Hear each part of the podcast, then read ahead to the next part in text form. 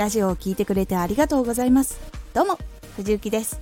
毎日16時と19時に声優だった経験を生かして初心者でも発信上級者になれる情報を発信しています。さて今回は声をきれいに収録する距離。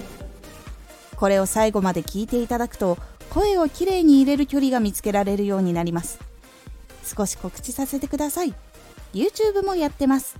YouTube ではラジオでは伝えにくい細かいところをレビューしています。気になる方は動画をチェックしてみてください。はい。声をマイクに入れるようになったけれど入れればいいやと思っていた時がありました。聞こえるし聞きにくくないからいいかなと感じていました。ですが声優の勉強などをしていくと音が綺麗なことが大事だと感じるようになって工夫をするようにしました。その時の悩みがこちら。マイクのちゃんとした距離がわからない。マイクに入っている声ってどれくらいがいいのかわからない。マイクに入る音ってどういう音がいいのかわからない。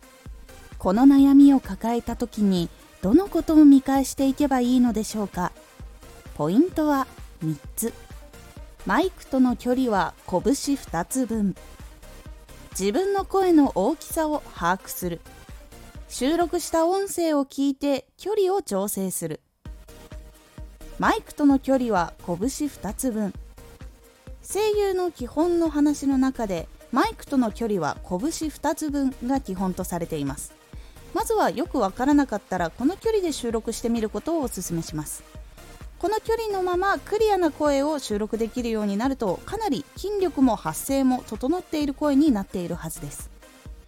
自分の声の大きさを把握する。基本的にマイクに声を収録してみてその音を聞いて自分の声の大きさを把握します。ベーシックな状況で自分の声を取ると小さいのか大きい方なのかが分かります。声の大きさは把握しておかないと収録の距離を決めるときにどこの距離で話せばいいのか分からなくなるので把握するようにしましょう。収録した音声を聞いて距離を調整する。自分の声の大きさを確認したら今度はマイクに近づいたり離れたりして適切な距離を見つけてください。おすすめの音は部屋に響かない声と音が割れないことです。そしてノイズも乗りすぎていないことです。いかがだったでしょうか？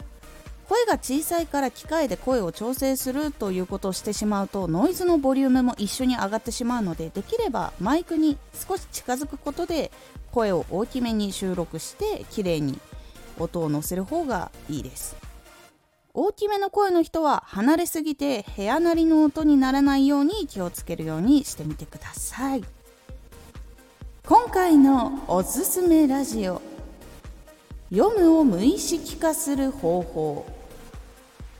読むことに苦手意識を感じていて読むことを上達したい人におすすめです。読むことを無意識化する方法をお伝えしています。このラジオでは毎日16時と19時に声優だった経験を生かして初心者でも発信上級者になれる情報を発信していますのでフォローしてお待ちください。次回のラジオは緊張や焦りの解決方法です。こちらは緊張と焦りには原因があります。その解決方法のポイントをお伝えという感じになっていますのでお楽しみに。Twitter もやってます。Twitter では活動している中で気がついたことや役に立ったことをお伝えしています。ぜひこちらもチェックしてみてね。本当にマイクの距離を測るのに年単位で時間がかかりました。なので皆さんもコツコツやってみてください。今回の感想もお待ちしています。ではまた。